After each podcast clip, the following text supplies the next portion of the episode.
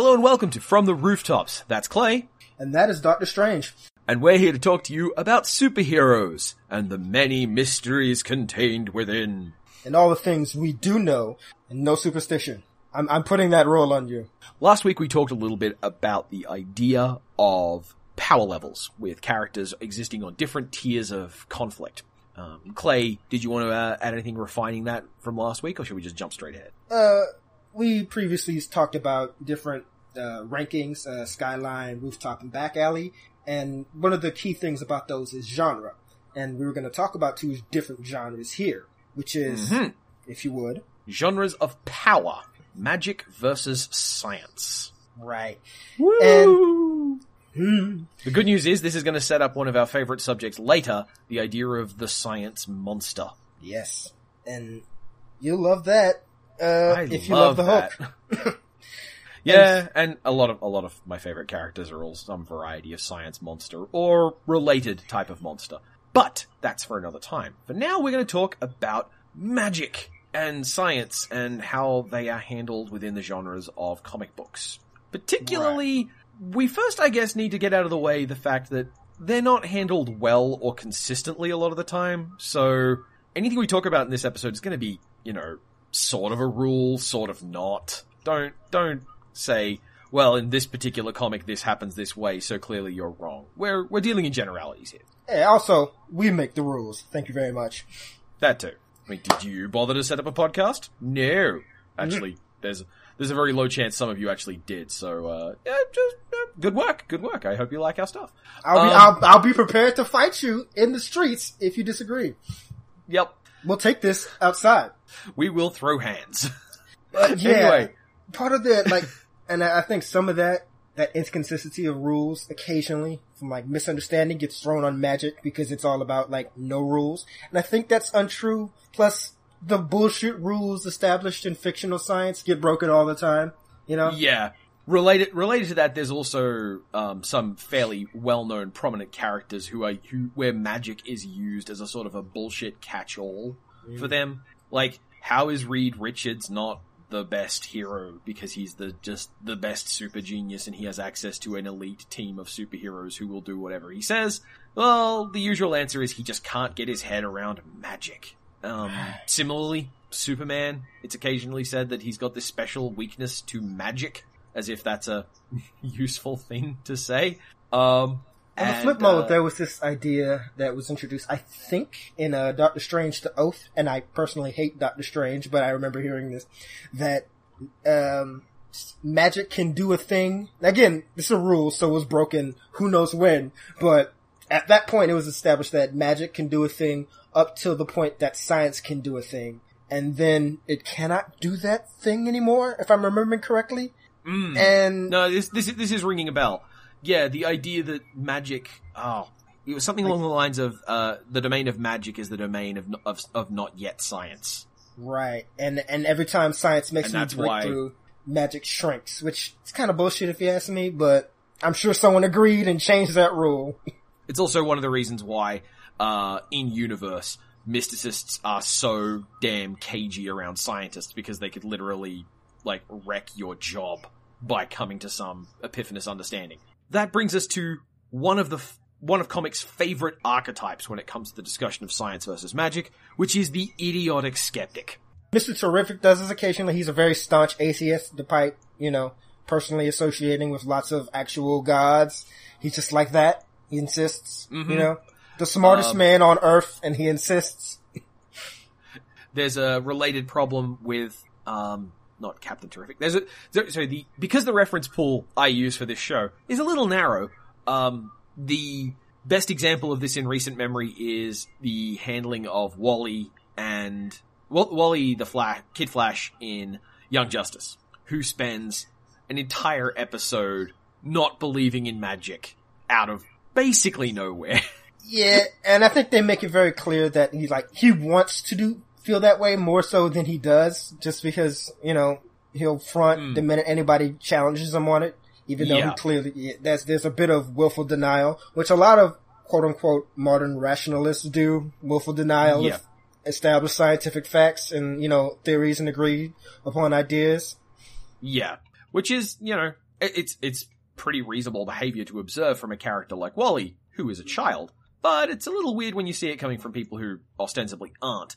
The the thing with this sudden appearance of a character expressing a degree of uh, skepticism or or disbelief in magic in universe is, in most of these comic book universes, most of them, not all, how? H- how do you maintain a lack of belief in the thing that you know, e- the thing that you can prove exists? It's just a bit of a question. And they don't really ever try and address it. It's just kind of, um, well, you know, he's got a super science explanation for why things go that way. Does he really? Really? Well, a lot of that kind of boils down to the writers want to have the conversation about where, because, like, I feel like magic, and particularly in modern stories, and particularly in stories where both magic and science exist in the same setting, because this doesn't apply as much to fucking Harry Potter or Lord of the Rings or things like that.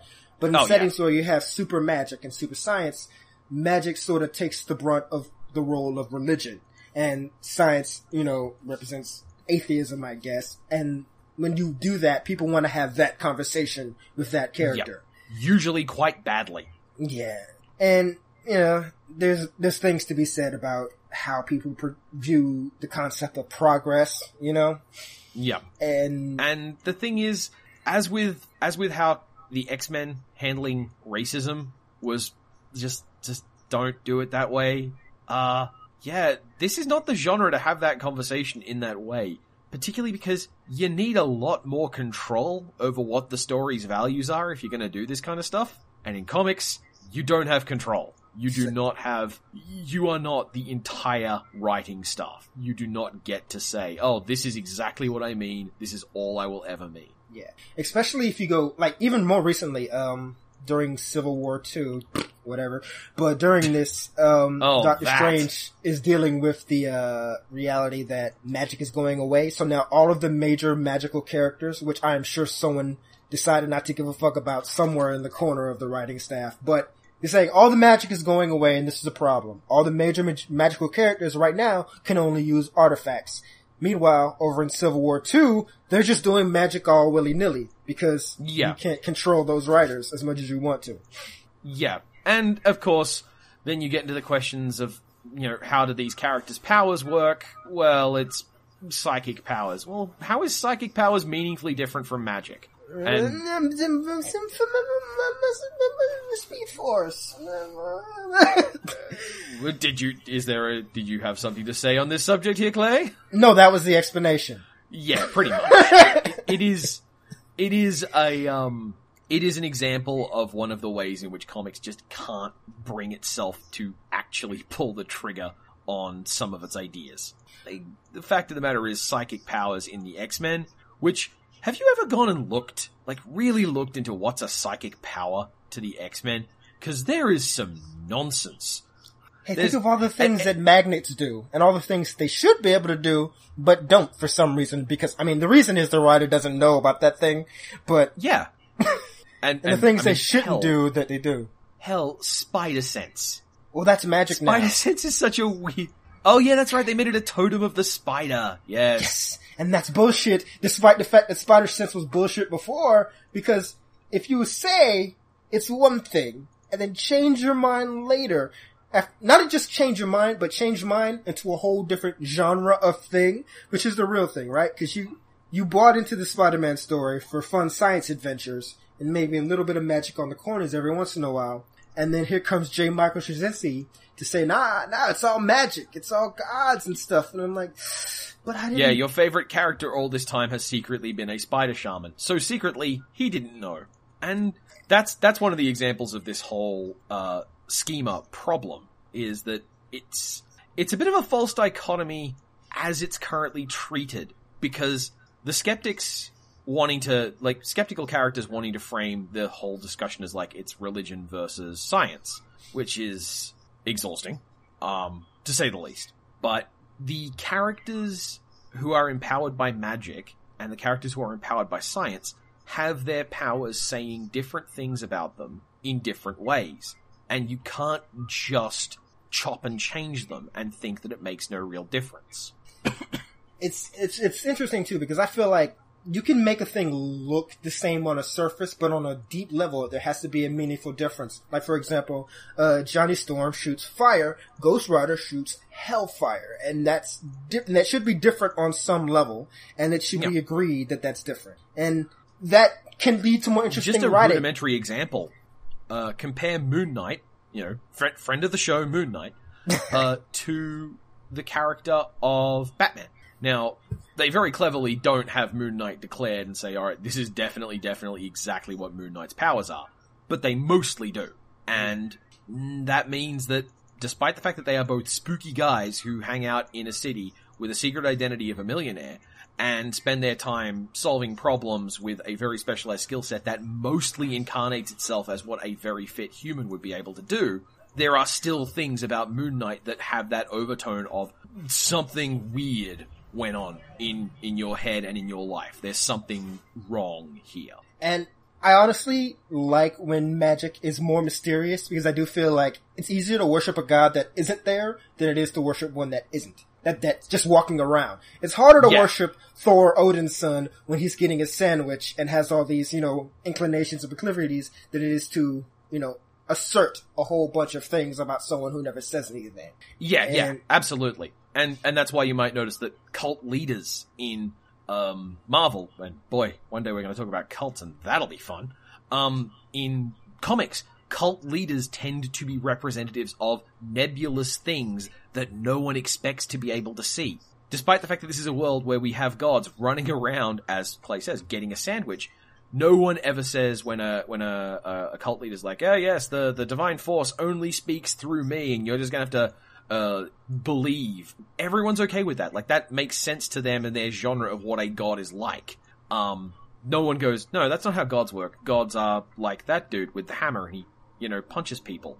I mean, part of that is that they want to maintain the status quo. You know, if magic becomes too real or super science becomes too real, then you have to upset the whole apple cart and you can't have people living in New York as they do now, or yeah. Metropolis being a mostly modern city as it is now.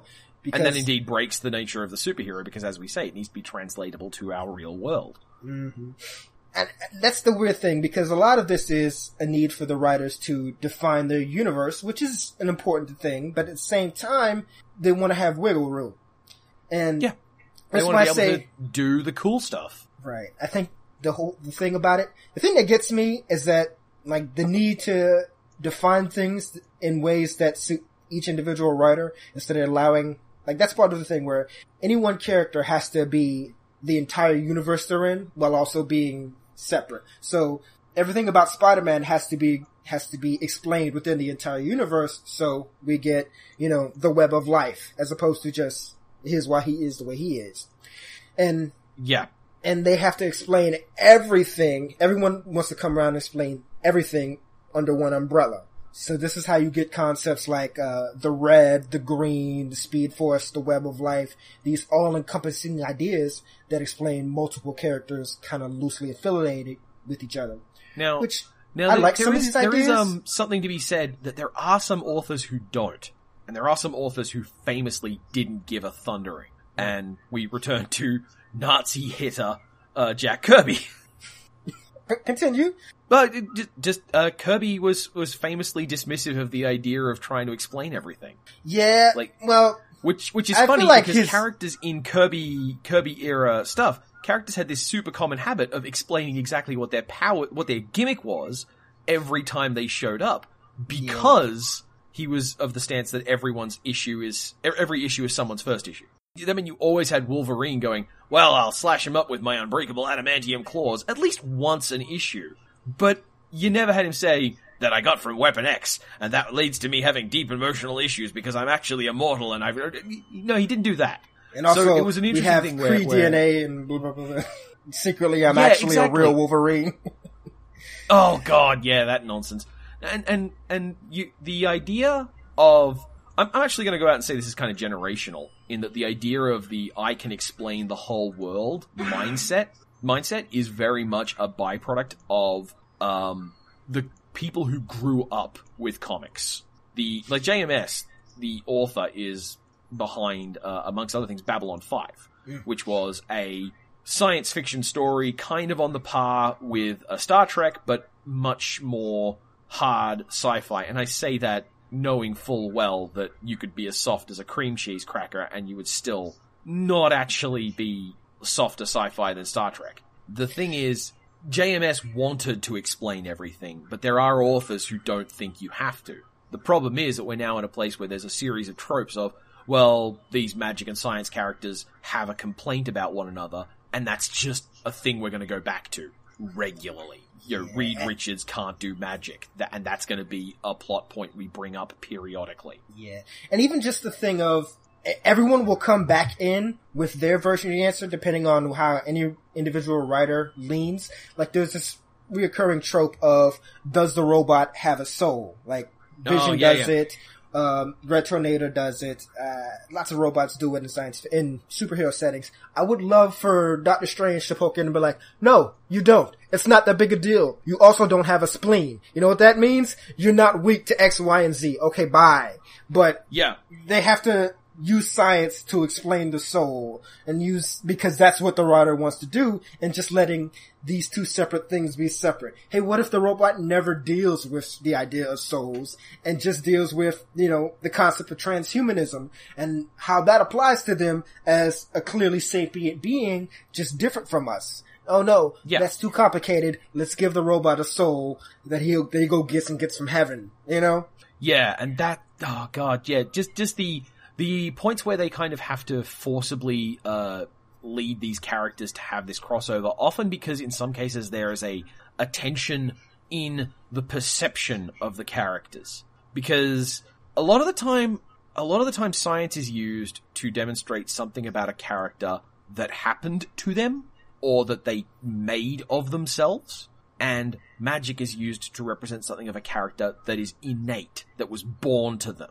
Um, it's, it's, it's really common. You, you'll, you'll even find in some truly embarrassing examples in the late nineties, there was, um, there was a mutant and her thing was she had a mutant gift for memorizing and intuitively casting magical spells. Oh, there's two of those. Uh, well, there's Magic is her name, um, Ion yep. Rasputin.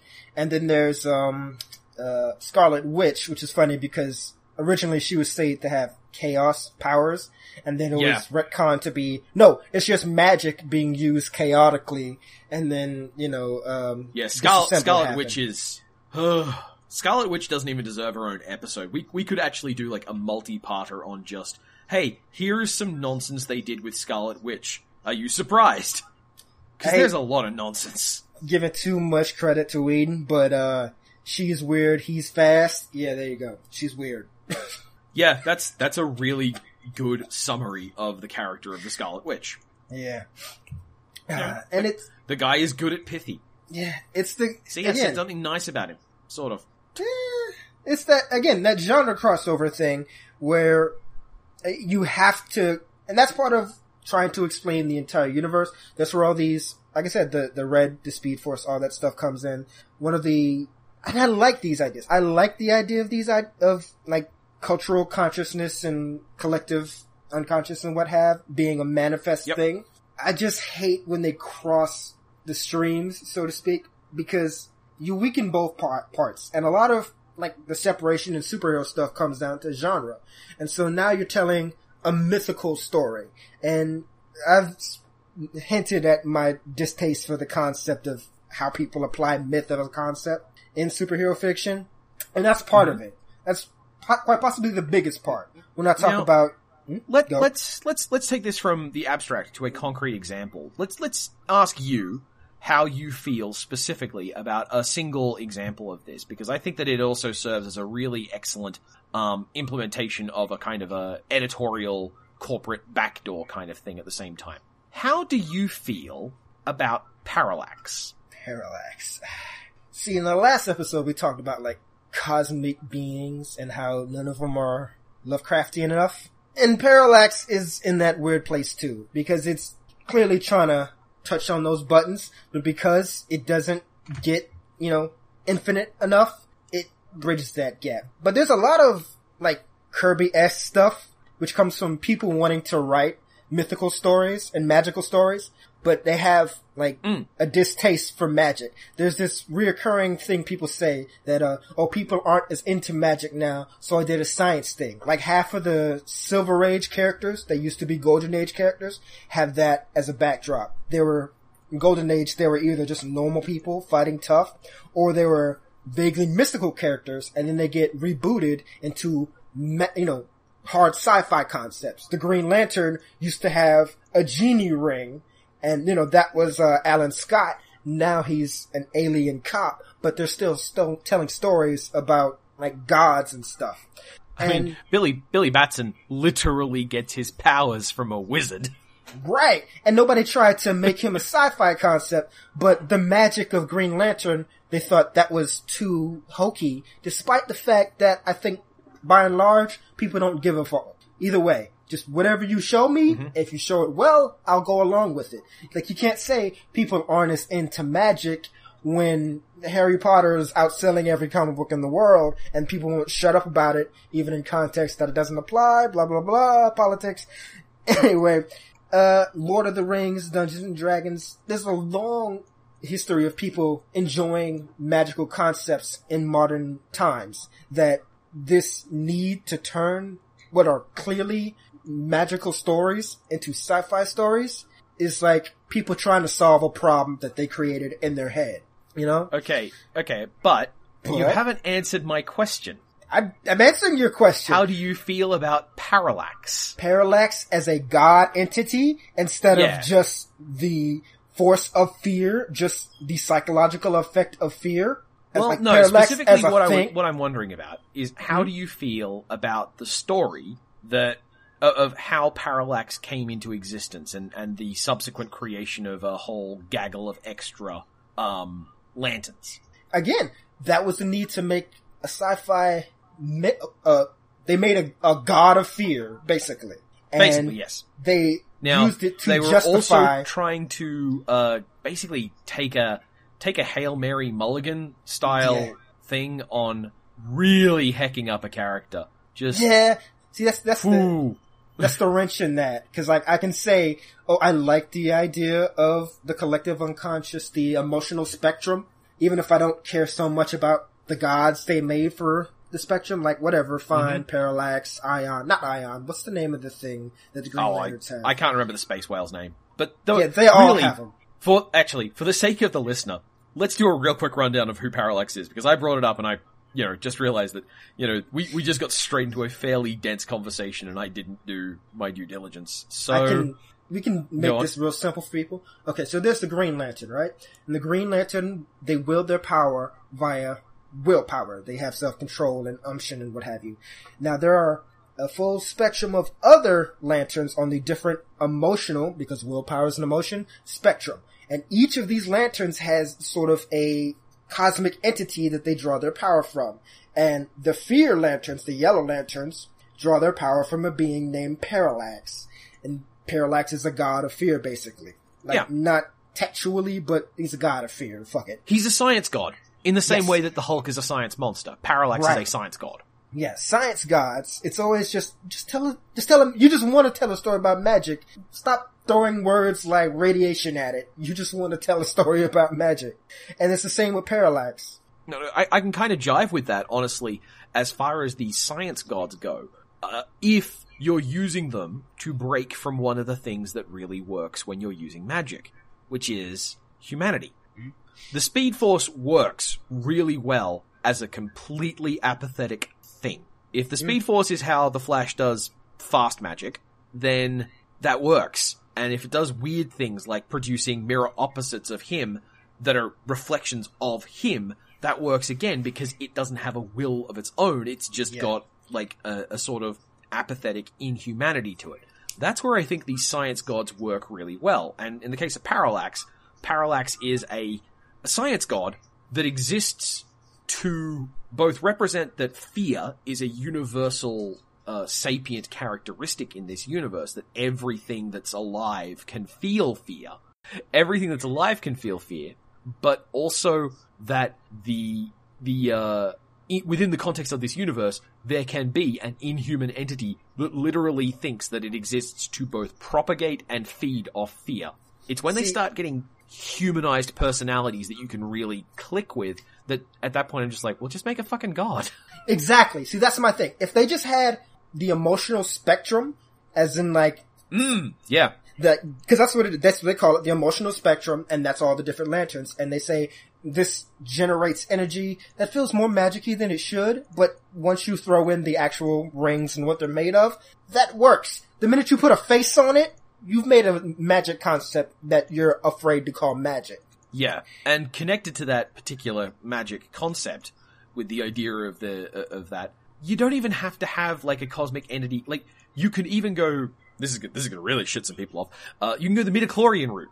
You can say, yeah, there's this space whale, and it's connected to that force because it, like, feeds off it, and that means it has a great understanding of it, but that doesn't mean it's it. It just means that there is... You, you, you can still have your space whale that drifts along and dispenses sage wisdom. You just don't have to make it the thing itself. You just make it something science-y connected to the, the thing, and they don't.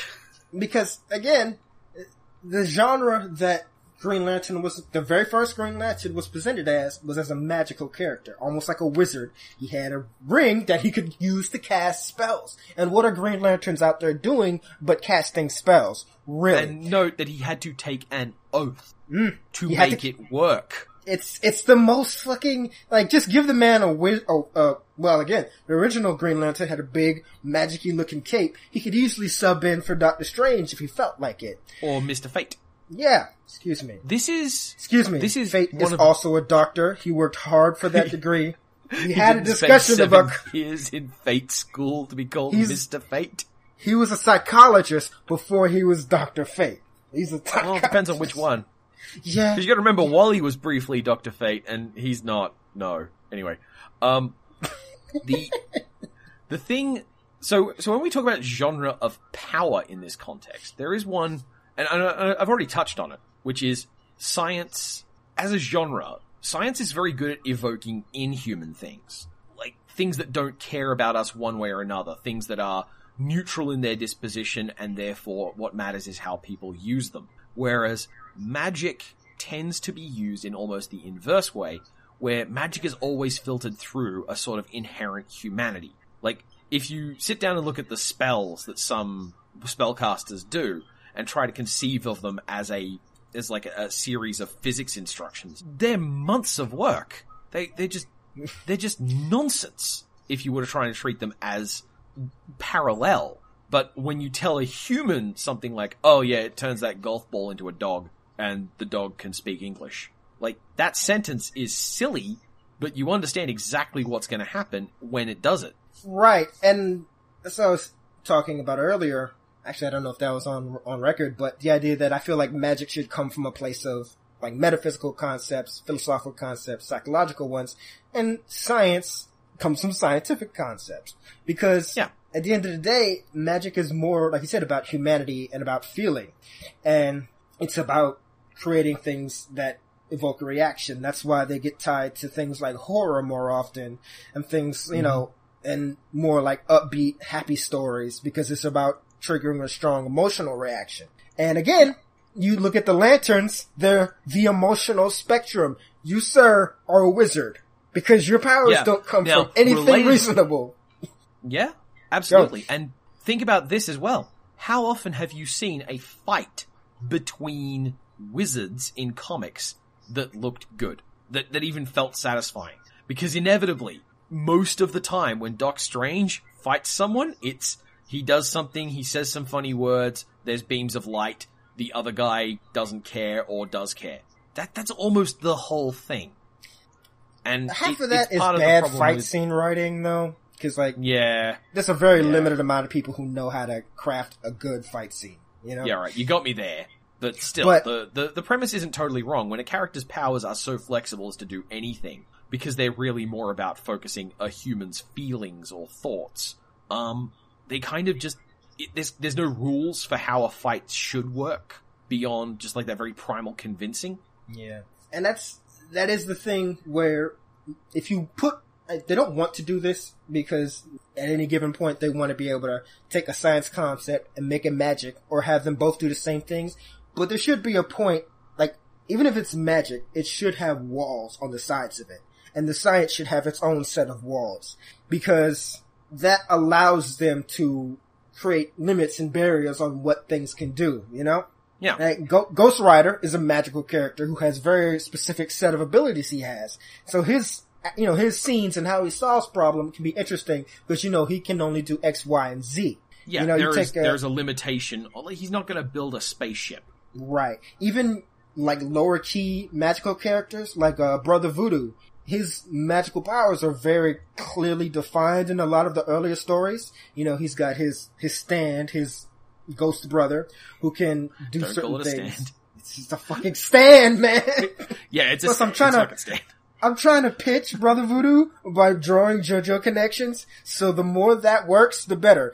His brother, his dead brother, is a stand, and it can possess him and make him stronger. He's invulnerable to fire. He can summon illusory smoke, and if he sits down and prays really hard, he can break some of his own rules. There's a clear boundary in that, and that he can't just do it. It takes time to set up. Yeah, that's a that's a really good example of the kind of toolkit that I'd want to see on a magical character to make them interesting, because that that's one of the problems with Doc Strange. Doc Strange yeah. just... Everything well, in the Doc world Strange Doc Strange can probably do. Well, I mean, Adam Warlock had the same problem. And he's a cosmic... Like, what, did, what can Adam Warlock do? Everything. But yeah. what is he but a space god, right? Like, he's connected to Infinity Stones, which they're fucking ring. Yeah. They're the one ring. They're magical rings. A- again, it just ties into... You want to tell a very open story, but you don't want to use the word magic, because I guess they think... that's lazier, or people have this perception, or they think people mm-hmm. have this perception of it being a lazier concept. And there are, well, like... A, hmm? Also, as you've said, with magic needing its walls, if you say a character's abilities are magic, you are putting them in the same space and connecting them to characters like Doc Strange, and characters like Doctor Fate, and depending on the universe or whatever. When you say, oh, this is a new type of super science technology... the characters look at it then go, well, we need to go find Reed Richards or um or, or Tony Stark or something like that. They, they it, it directs you to what character is likely to be the next step to explain this thing. And that also gives you a genre for how the thing gets explained. Yeah. And I think it's also interesting too, because we have characters who do science and do magic, and characters who just are. And the limitations on that is interesting, and again, that's part of a, the problem of a shared universe with multiple writers, because someone could come in right now and say, okay, here's how Doctor Strange casts spells, here's how Doctor Fate casts spells. In fact, um, in the Earth two setting, they kind of do that, but then another writer mm-hmm. comes on, they, they explicitly go, okay, Doctor Fate, you invoke X God to perform Y function, okay? So that creates, mm. and, and he And he uses the Egyptian pantheon, so that gives him some very clear borders. Even um Doctor Strange kind of does that, but because, again, in, you know, different writers, it has been lost. This is why he frequently invokes the same groups of the Vishanti, um, Hoggoth, um, uh, God, the Hoary Hordes of Hoggoth, Hoggoth, Agamotto, and the third one, um. Um, God damn it. Whatever. He specifically evokes specific gods to perform specific functions. And in fact, a lot of his abilities were originally tied to his artifacts, the cloak of levitation, the eye of Agamotto, things like that. But once you give it to another writer who may not be as attached to your magical rules, your scope spreads, and suddenly your magician can do twelve thousand and one different unusual things that he couldn't do before. Mm. There's an added problem that crops up with, with um, but really this is more of a problem of the, of, um, downtime for certain types of characters, where, consider what happens with, with Ben Grimm, when Ben Grimm is not focal to a story. What is Ben Grimm probably doing? Like, you've got a couple of ideas, right? Yeah, usually going on science adventures with Reed, uh, going to bars, and starting fights with mid-level characters. Right, exactly. Whereas, what's Reed Richards doing? When he's not focal to any stories, he's inventing some amazing new thing, and he's doohickening around, and he's researching stuff and going on science adventures off screen, which means that the more time a character spends off screen, and Doctor Fate Doctor Strange definitely suffered from this, the more likely they are to show up in other people's stories when someone's like, oh, hey, what's this thing that we don't know about? Oh, well, it's this thing that I know about because I'm so very smart. And it winds up accidentally creating, like, this super compendium of information for this one character who doesn't matter enough to get their own story. Yeah. It's, uh, and that's part of why I hate Doctor Strange a lot, is because I... From all my favorite horror characters, he's always the one to show up and go, don't do that! And like, fuck you, old man! And they drive off. That's sort of his role. They and drive off. It's him. on their, on their motorcycles. One guy. It's all... always one guy. um, it's... Now, but... that said, I can think of one character who I, who has gone through kind of a transitional story period from science to magic, where the author very clearly wanted to tell a story about magic and did so, and the end result wasn't a terrible clusterfuck. Mm-hmm. And that's Swamp Thing. Mm-hmm. Yeah. Yeah. Well, the thing about Swamp Thing is there wasn't a lot of there there when he... No. When he, when he and that's kind there of the benefit. There, there, there was a couple of things that worked to make Swamp Thing work, which was, first of all, you're right, there just wasn't a lot of there there. Second, the person doing it was Alan Moore, and... He, he had the rules in his head. He, he wasn't having to churn out a new chapter every week to try and make, ba- make a book. He was thinking ahead, and he had an idea, and he had a schema for how this whole thing was going to work going on in his head from more or less when he started. And he found some more of it as he went, but mostly he knew where he was going. And that meant that when he, that, that he could be a lot more directed and a lot more uh, intelligent about what he was doing than a lot of these people who unfortunately are flying by the seat of their pants and having editorial political discussions and all that kind of stuff about, you know, no, the, the head editor likes this version better, so we're going to go with that even if it's kind of garbage. Um, and that, that all be- that all really benefited Swamp Thing, but it kind of also shows just how much you need to make that kind of transition work. And the main way it worked was that Swamp Thing's, you know, the, the the Alan Moore Swamp Thing is a story about humanity, not about the perils of science. Yeah, and you know, it's funny when you compare that to, like I said, I guess the, I should uh, crash course that one, but uh, okay. God, how do you I, how do you summarize all of Swamp Thing's story? Okay, I'll do the the baseline story. Okay, actually, if I remember correctly, the original story of Swamp Thing was inspired by a short, um, like uh, novella, which basically boils down to a man is killed in a swamp and comes back as a mass of plants and living creatures to exact his yeah. revenge. And that's sort of the original baseline of Swamp Thing. There have been numerous stories riffing on that idea in comics and in fiction since. And it, yeah. what then happens is... Yeah, that's actually basically it. It's just that the the comic book version of Swamp Thing that very first got written, it was because there was wild chemical treatments in the... Exactly. Uh, In, in the in the swamp, and they interacted with the guy's dying body, and it infused him and became and made him into the strange and powerful Swamp Thing. And what right. Alan Moore did was instead take it in a much more poignant moment of like, no, you you died. The person you think you are died, and you are a literal animating spirit of revenge. But you didn't have any kind of humanizing element to you before this. You didn't know how to be a thing that could get up and walk around. And that's what that person gave you. And now you are a synthesis of all these things and this spirit of revenge. And he's yeah. basically, he's basically the, the angry, yeah, and he's basically the angry Lorax. Right. Yeah, he's tied to this broad concept known as the Green in D C Universe. Uh, for those who don't know, Swamp Thing is a D C character. Uh, basically all plant life shares sort of a universal consciousness that is referred to as the Green, and as when which is, by the way, a really cool name for it. Yeah, and animals, like, you know, sentient creatures, animals connect to what is known as the Red, and numerous animal-based characters draw their power from that. Animal Man, Vixen, Beast Boy. Uh, mm.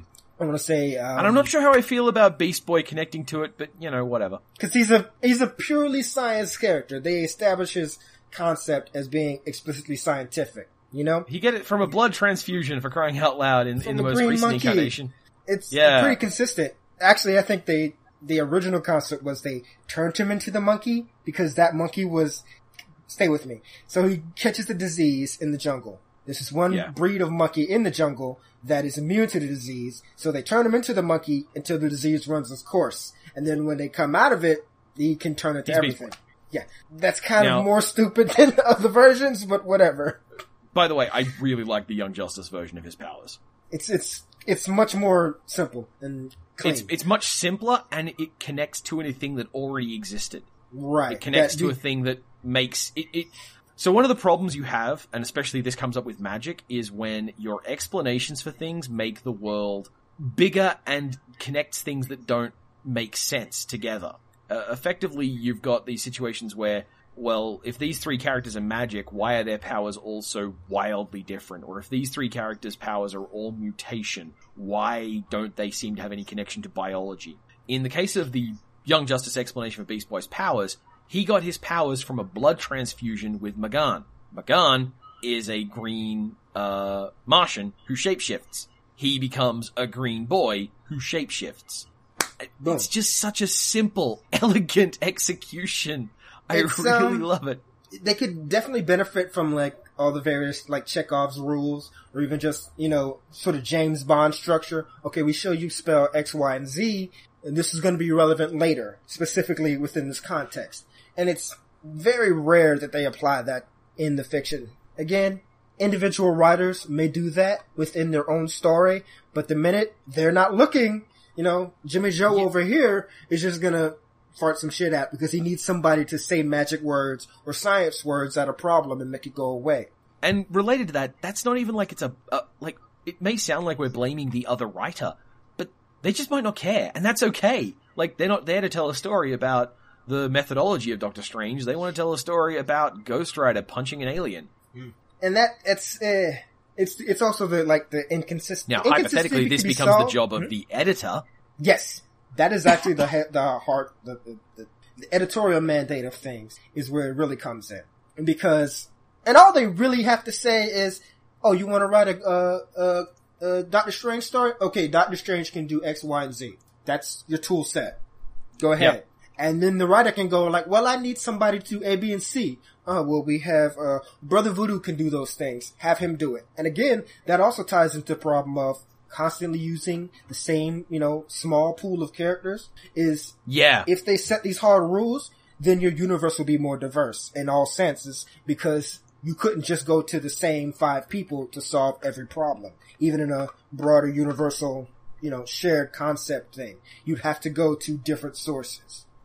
Yeah, which would have as a side effect, and not to get too obviously political with this, but the characters that are most easily thought of are going to be the characters who have uh traits in common with the authors. And if all the authors tend to be white guys, you're going to get a lot of people going, well, don't we have a white guy for this? Yeah, and again, if you want to tap in Nico, tap in Brother Voodoo, I don't even care about him that much, but tap in Damon Hellstrom. Like, it's always interesting to me when someone says, oh no, we have to banish a demon, call Doctor Strange. Why don't you call the son of He's... Satan? He exercises demons. That's his whole thing. Well, I remember that character. How about this? Doctor Strange can't exercise demons. Now you have to. Editorial mandate, yeah. Doctor Strange and, and... can't do demon shit. Call new Hang on a second, was that Kid Devil? Kid no, Devil's no. not the... No, Kid Devil's no. D C. Sorry. No, and he's not Kid, actually related Kid Devil to exists in a really... No. Kid Kid Devil exists in a really weird space for me, uh, because he's he's got a lot of traits in common with characters I make, to the point where someone found a pinup of of uh of, um of Kid Devil on the internet, and they were they were uh, they only knew me through City of Heroes. They didn't know me, uh, and they didn't know comics very well. And she approached me and was like, "Did some did you commission like a really good pinup of one of your characters?" I'm like, what? No, no, Kid that's Devil Kid actually- Devil. That. It's interesting. Don't get me wrong. He's a he's a Catholic demon who goes to confession, and his rosaries burn his hands. And yeah, I probably would have invented that. It's funny because Blue Devil and by extension Kid Devil are an interesting like wedge of this.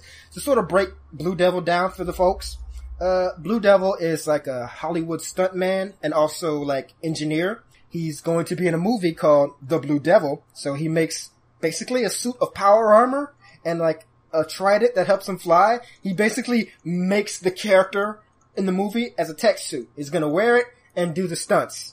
and then via some chicanery, an actual demon shows up and says, "Oh, you're like dressing up like devils, huh? Bzz, fine, that's your skin now." So you have someone setting out to make a sci-fi setting, and then getting like interspersed with real ass magic and his entire is, narrative. I really like that story though, and Kid Devil like kind of went through a similar concept where he makes a suit of power armor to be like Blue Devil, and then he loses it. And then he makes a deal with Neron, sort of like Satan, and becomes a real devil. The the and thing with that story, as a as a uh, as a, like a reflection of this whole conversation that I like, is it's taking a technological element of the story and then it's filtering it through a very human behavior, which is to say, in this case, spite. The demon didn't do it because the demon didn't do it because oh I have to I, I need to harvest your tech suit for its ex-chlorians or whatever. No, it, the demon was just like, ah, you're like dressing up like a devil, huh? Fuck you, for no good reason. Just yeah. just being a dick, and that actually works really well as an example of the kind of thing magic can do. Magic has these very human, very childish behaviors connected to it, and you get some really good stories when you're allowing people to be spiteful.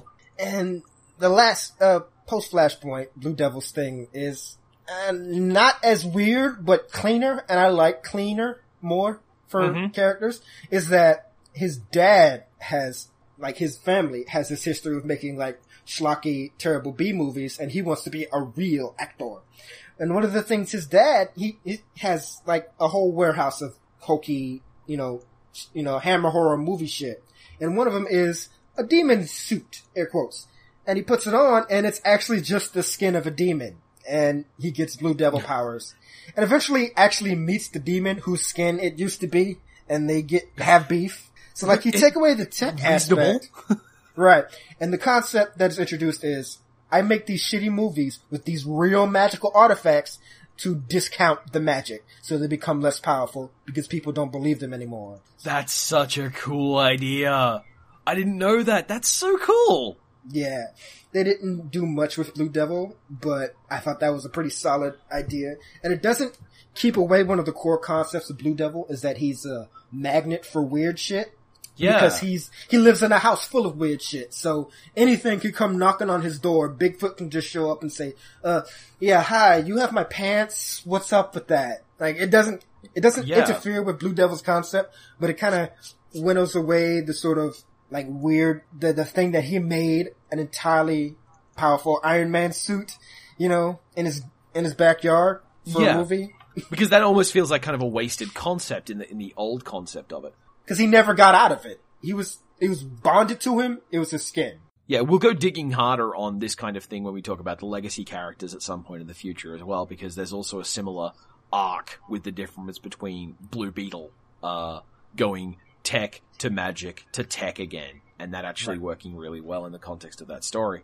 And um, guess what? Guess what? as what are this, they doing? As of this point, it's magic again. Eh. Doctor Fate showed up, and it's like, oh, you thought this was alien technology? This is a post-rebirth thing. But yeah, originally it was magic. No, actually it was just a normal guy. Then it was a magical device, because it's been like fifteen Blue Beetles, actually. Yeah. Uh, Like, normal the Blue guy, Beetle is old device. enough that wasn't he one of the characters acquired? Yeah, yeah, he was one of the characters acquired He's by D C Charleston Comics. Charleston yeah, Comics. Yeah, yeah, he was going to be, well, he was one of the characters that uh, Moore wanted Watchmen to be about. And right, then they were that's like, why you this is what you got... want to do with this character? Uh... We just bought him! we just we just spent fifty dollars, one hundred dollars on him! No, fuck you! You want to do what? And then, and then the cockpit ejaculates a flamethrower? And so that's why we have uh, Night Owl, which is just a tech character. But yeah, that, again, and considering the things that were done with Blue Beetle concerning the Reach, it feels kind of like a step back to, you know, make it magic again, even though mm-hmm. yeah. way back in the fifties, it was magic. So, I don't know. I just wonder how much of the people who care about either versions of him want that, right? Yeah, I mean, I that that whole thing is actually a conversation we should probably just open up in a greater way at another point, because, like, we could we we've, we mentioned in the past we kind of could do episodes that just deep dives on a single character, right. And I'm pretty sure Blue Beetle's one of them. Oh yeah, it's a, that's part of the legacy conversation, but that's also part of like the back and forth and like the stasis of things. Yeah, that back and forth on that character is really weird because I don't, I don't know where the, the desired, I think that's really much just an authorial mandate. Like, I liked it better when it was Magic, so I'm gonna make it Magic again. Yeah, and I also think there's just not a lot of fucks given.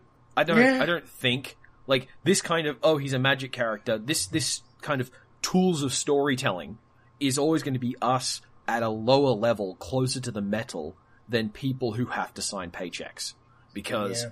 the people who have to sign paychecks are often looking through a very dark glass as they try to interpret what fans will or won't buy and will or won't make noise about, because the noise is not inherently and obviously connected to success or failure.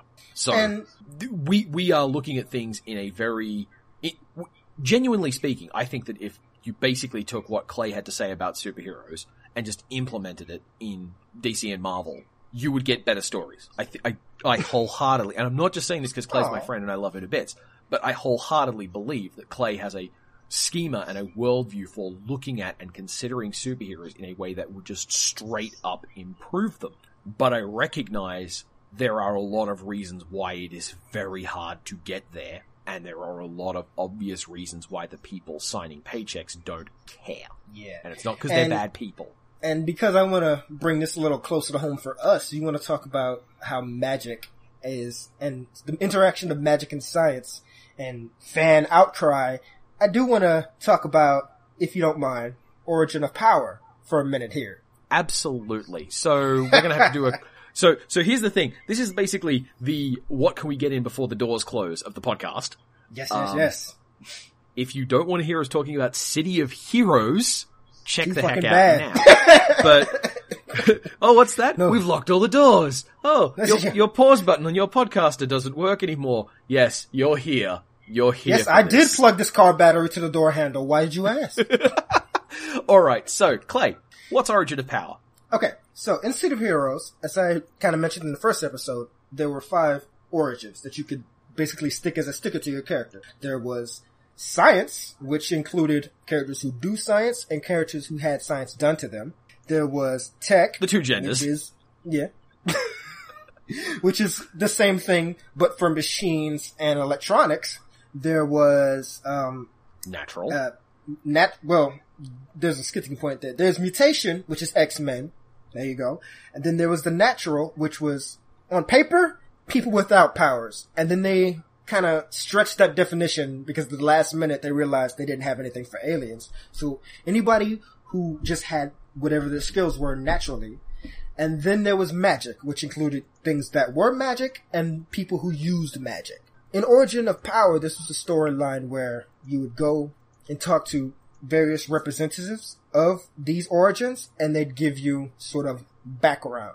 And what it yeah. came to be over time was that as the game developed and was added to, they introduced this concept I think of just just the just, well. just for the timeline here. Just just for a brief timeline note here. Origin of Power came about in the second last year of City of Heroes' existence.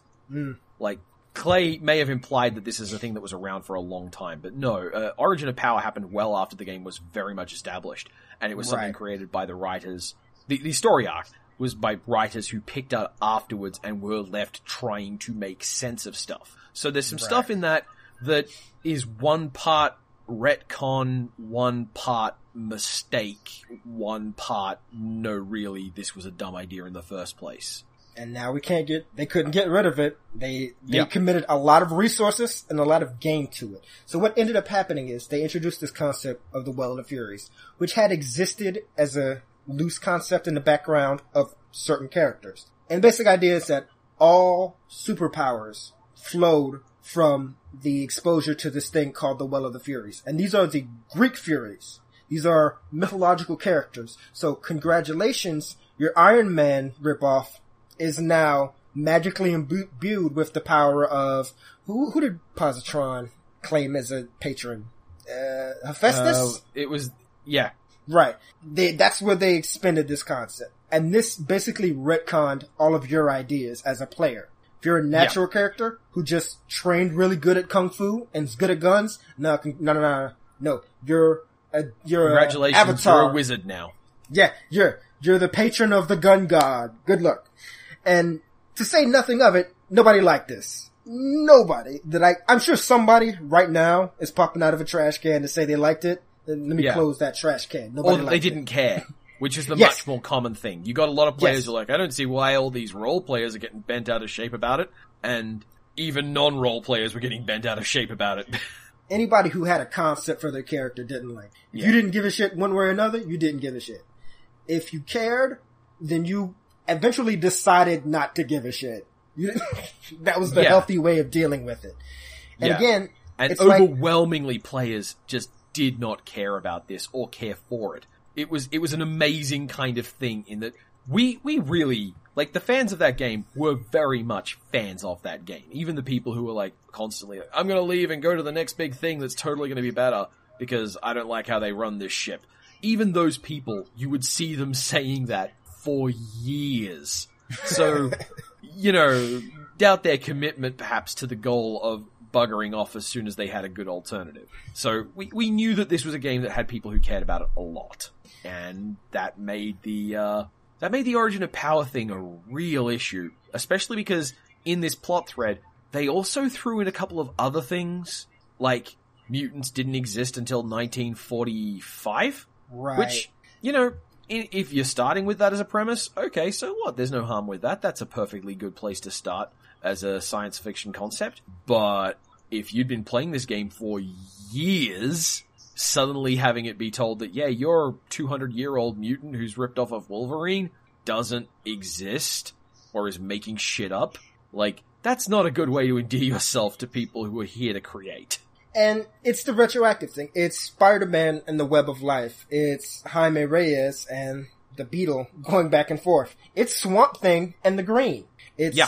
You came and you made one genre of character, and you expected to have one genre of adventure, and then and someone comes along and shifts it. This is the kind of thing that you were connecting to. This is what you cared about. Right. That's the that's what you came to the party for, and then suddenly they threw all the snacks away. Mm-hmm. Worse, and we get back to the whole thing with Miss Martian, which is why I brought her up in the first place, because we actually mm-hmm. planned ahead this time, is the characteristic of the Well of the Furies prior to that point was it was the source of the powers of two characters in the setting, Statesman and Lord Recluse. And then they said, no, no, no, no, these are the source of powers of everybody. So suddenly you were being connected to things that you didn't necessarily care about or want to be connected to. Or maybe they said something about your character you wanted nothing to do with. But by dint of doing what they did, they basically commandeered your character and said, now you are part of Statesman's story. And even if you didn't, and, even if you liked Statesman, that's bad. And I, it's it's the same thing that has caused me to feel more distance from Spider-Man, who used to be one of my favorite characters. It's they introduced this magical aspect they, into a character who used to have nothing to do with that. And mm-hmm. the fact that and, they don't want to let it go, you know, it keeps coming back, you know. Even in, yeah. like, I enjoyed Spider Island for a while there until they started doing Web of Life shit in it. I was like, ah, damn it, I thought it was just about monsters and bugs biting people, and that was, oh, fuck, fine, nah. And Spider-Verse was just all of that in one big pile. It's the same reason I'm not into Web Warriors. I talk about Aranya like she's gone, but she's not. She's just off doing Web Warrior shit. Although I think that book has been canceled. So like, she's gone to me. She's off doing, well, not the yeah. thing she started with and not what would be best for her. Cause she's in a different genre now. And crucially, just not what interested you. It's not like changing these characters from Magic to Tech actually opens up potential stories that they didn't have access to, because almost all the stories you could do, you could do the same way. If you wanted to do a story about Spider-Man's interface with a with magic, you can just write a magic villain. You don't have to change who Spider-Man is to make it okay. And the explanation for um, Spider-Sense is ridiculously unnecessary. It's nonsense. It doesn't have to make any damn sense. Nobody cared. It's, again, it's solving problems that they made up for themselves. And I mean, that's part of the problem of having a character who lasts for so long and has to do so much. Because yeah. they're the flagship character. Again, if if he didn't have to hold down like six books a month, you wouldn't be having this problem. You know? Yep, which if, brings us back to Doctor our very first episode. Ah, if Doctor Strange doesn't have to solve everybody's magnet, magic problems, then his magic becomes more reasonable. If, you know? Yeah. And, and also, to, this, this is a, this is a minor nitpick in, in addition to all this, but consider what it means if there is a character who is meant to be, say, the Sorcerer Supreme, and he is always on deck for anything from any character. What's his fucking day? What, how, how important can his job actually be if you can call him up at any point and say, hey, um, Doc Strange, uh, there, there's this squid magic. Can you help me out with the squid magic and explain the squid magic to me? He's like, oh yeah, sure, here, let me go. It, it, it's almost like he's sitting around Doctor Orpheus style, just waiting by the phone for someone to call and make him feel valuable. Which, and, you know, if, if yeah. he's not available to do that all the time, suddenly you have stories where it's like, we called up Doctor Strange, and he's like, I have other shit to do. Fine. Go read a book. It's Reed Richards, right? And it, I think part of it is they don't have this problem as much with characters who can do machines, because yeah. they they make a point of doing that, right? You can go to Reed Richards. Also, machines aren't necessarily portable. Like, if yeah. you say, oh, well, I need to do this in my in my runic sanctum, you know, that actually has slightly lesser, less uh, weight. Then if you know, like, you know, can you come and have a look at this, or can you come and scan this with your special machine? Well, my special machine is sixteen tons. Yeah. Well, they, like I said, they can make these problems themselves because. Yeah, true. Again, I am kind of, I, I am mean, kind of just pointing out different ways to handle the same thing. Yeah, no, like uh, that's the uh, you know, talk about Orpheus. It's the uh, uh, the uh, Doctor Venture and Orpheus both try to shrink themselves thing. You know. Yeah. They can both accomplish the exact same goals or not accomplish it, as Venture Brothers shows, you know, by different means. So the real, only real thing is, what are you doing with these characters, and what genre are you putting them in? Yeah. So if you want... And don't take things away from people. Don't, don't treat these things like they're zero-sum. They're, they're not as simple as just, well, they were magic, now they're tech, because those things say different things about the way they work. In, um, right. to, to use a non... Alright, let, let, let's jump completely to Star Trek, because, like, you yep. know, why not? In... Star Trek: Wrath of Khan. Khan is Khan Noonien Singh is in universe as a science thing. He is established as being the perfect human. He has no flaws in his D N A, whatever that means. And in the context of that story, uh, he, he has was a played, giant plastic chest. Yeah, he was played by Ricardo Montalban, who is I I don't know if you've noticed this, but he's a very particular variety of very. Like, I don't know exactly what it is, but he's a lot of it. And Ricardo Montalban, crucially, isn't white. In the remake, they've had they had uh, Khan played by Benedict Cumberbatch, who is exceptionally white. He is breathtakingly white. And this isn't a big deal, per se, but it does say something when you're replacing a person of color, representing the perfect human, with... a guy from the colonial power. It's just not... It, it doesn't... It, it, despite what you think it is, despite the idea of like, oh, it's just a one-to-one translation, nothing nothing is hurt here. Every part of this goes into one big set of signals and storytelling, and it's all connected. So, you know, this character who used to be... like, let, let's let's say that let's say they, that Miles Morales, um, he, he doesn't make his own web shooters, does he? Mm, uh, no. No. no. Yeah. Well, let, let's say let's say he had made his own web shooters, and then at one point someone's like, ah, I, I want to get rid of the techie angle for Miles Morales, so I'm gonna I'm gonna dispose of of the the fact that he made his own web shooters. I'm just gonna retcon that and say it's actually uh you know cysts in his arm or something like that. You are taking away from a character who was you make that character less focused on material objects, on smart things, on using his mind to overcome problem. These are not unloaded concepts. They are not freed from uh, consequence when you do these big changes. So magic characters and science characters can achieve the same things, but when they do, they're not saying the same things, and the stories they're doing are not the same stories.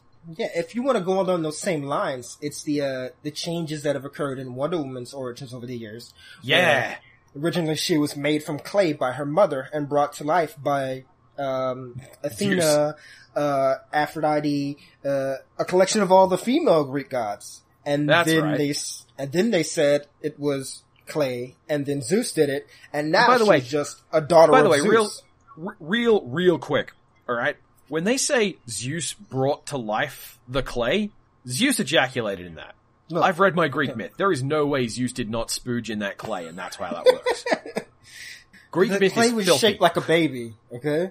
So that's uh, even worse. yeah, yeah, uh, yeah. You want to go there? you want to go there? No.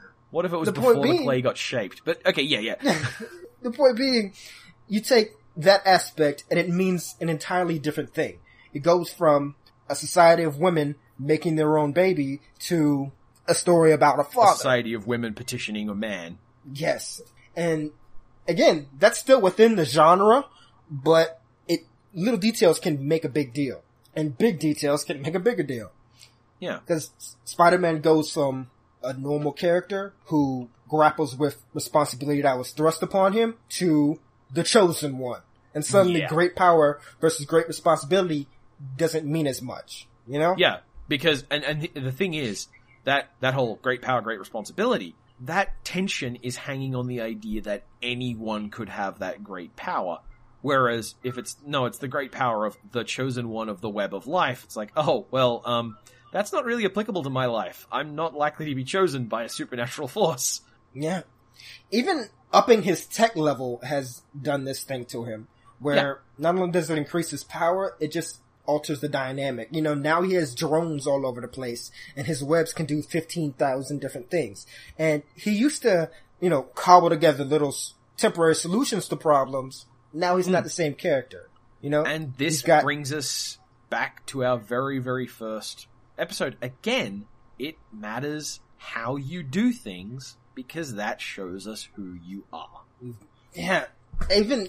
Even taking a, quote, non-science character like Batman and overloading him with technology changes the yeah, genre of character. It transforms the character. Exactly. You know, certain types of characters, certain uh, characters with, uh, what, natural abilities, you'd say, are yeah. vastly altered by changing their genre. Someone should talk about natural characters someday. A, a, a, a similar example here is um Daredevil. Yes. Because, because uh, Daredevil is a character who hypothetically has no intersection of magic or tech in his day-to-day. He totally does. He totally That's does. That's the thing. That's the, the... Okay, so initially the concept is, you know, science He's waste. He's a blind acrobat. In his, right, yeah. no, but science He's a blind acrobat. In his How eyes. Do we justify this? Right. No, no, I'm gonna... I'm, I'm going somewhere. Okay. Come with me.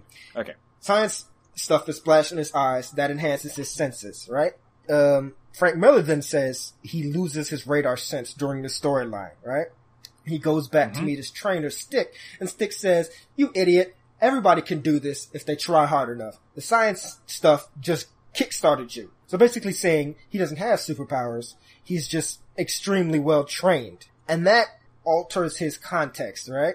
Yeah. I'm, A look, whole lot. You introduced Frank Miller to the conversation. I'm just sitting here and waiting.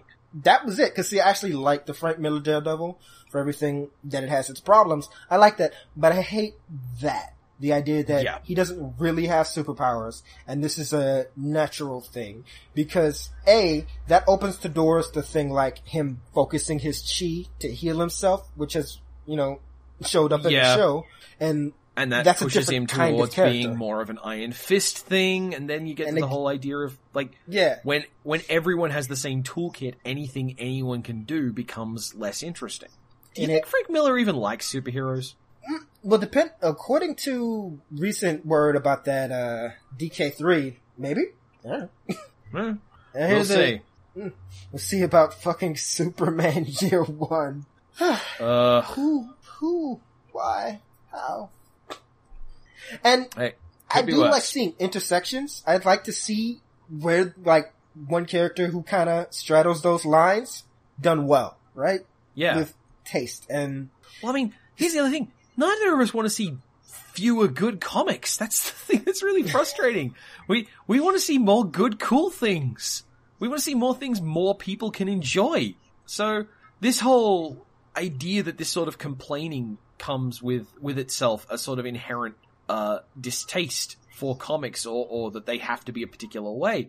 We're really just trying to talk about people, talk about these things so people have a framework for talking about these things, and also people who want to make these things have tools for making it better. Definitely. And even, I think one of the things we've done a lot recently, I was talking about this, is we've started making more language, kind of like buzzwords and stuff. Yeah. And that's helpful. When you have a word you can use, you can label a thing, it helps people think. And at least half of what we're doing here is coming up with frameworks for ourselves to talk about this. Yeah. For our own sake. Yeah. And to help identify patterns and even just to maybe plot roadmaps for the future. And and here's here's where this all kind of connects on a more on a human level for me. Because as we've noted, Clay and I used to play City of Heroes, and playing City of Heroes was a really big social outlet for me. It introduced me to a lot of people that mean a lot to me, like, for example, Clay. And in that time, there was a lot of stuff that was, for me, social stress and and problems interacting with other people about the metaphor of how we were talking about and interacting with our superheroes. There were people who were using these characters as ways to be cruel to one another, or, or mocking the idea of liking superheroes the way we did on some very uh, um, needless levels. And I think, in hindsight, if I'd had at the time the kind of language that Clay and I have developed since then, I would have both been more understanding of the things I was trying to do and more willing to discard the cruelties of people who were trying to hurt me, and more able to accept those people who I was being unconsciously cruel to as well. Because yeah. This is all about genres. This is all about connecting stories to people in meaningful ways. Right. I mean, that's one of the, the enjoyment of the superhero shared universe concept. It's really, it's full of holes, and it's really weird, but one of the best things about it is, and one of the things that brought us in City of Heroes as people together, all of us, is there's a space for every type. There's a space for multiple genres under the umbrella. And there's somewhere for you and me, two people, not you and me, but just you, listener, and me, Clay, two people on very different ends to find a place to meet in the middle. Yeah. Because I can be in the horror and the noir and to like martial arts and action. And you can be into like optimistic stories about hope and friendship and things. And we can find a place to come together and these guys in stupid outfits punching each other. Yeah. And that's what's beautiful. Not a word of a lie. Towards the end there, there was a story forming with Clay's character and my character in it, where one of them was described as Silver Age Spawn, and the other one was, what if Casey Jones was a Sentai hero? Sorry, I mixed up my Sentai and Kamen. I've, I mixed up my Sentai and my and my Kamen, didn't I? Yes, everybody does that. I'm not going to kill you for it today. There are many, many different things you can kill me for later. All right. Yeah. Uh, so, so yeah, magic as ma- magic and science and the ways in which comics handle them weirdly. Yeah. And the beautiful I think that's an episode. Yeah, baby. All right. Anyway, thank you very much for listening to From the Rooftops. That was Clay. And that was Mister Fate. He doesn't have his degree. And tune in next time when we'll be talking about Blade. Magic in the comics, science in the movies. Really?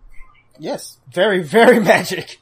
You know, no, those no, no. lines. I didn't realize, I didn't realize he was science in the movies. Like, I always thought, like, you know, big stone tombs and shit and, and Dracula coming out of a fucking pyramid. They go out of the way to, like, science all that. But in the comics, they oh, insist. Okay. I didn't say it was good science. They just, they just do it. I know there's a blood god at the end there.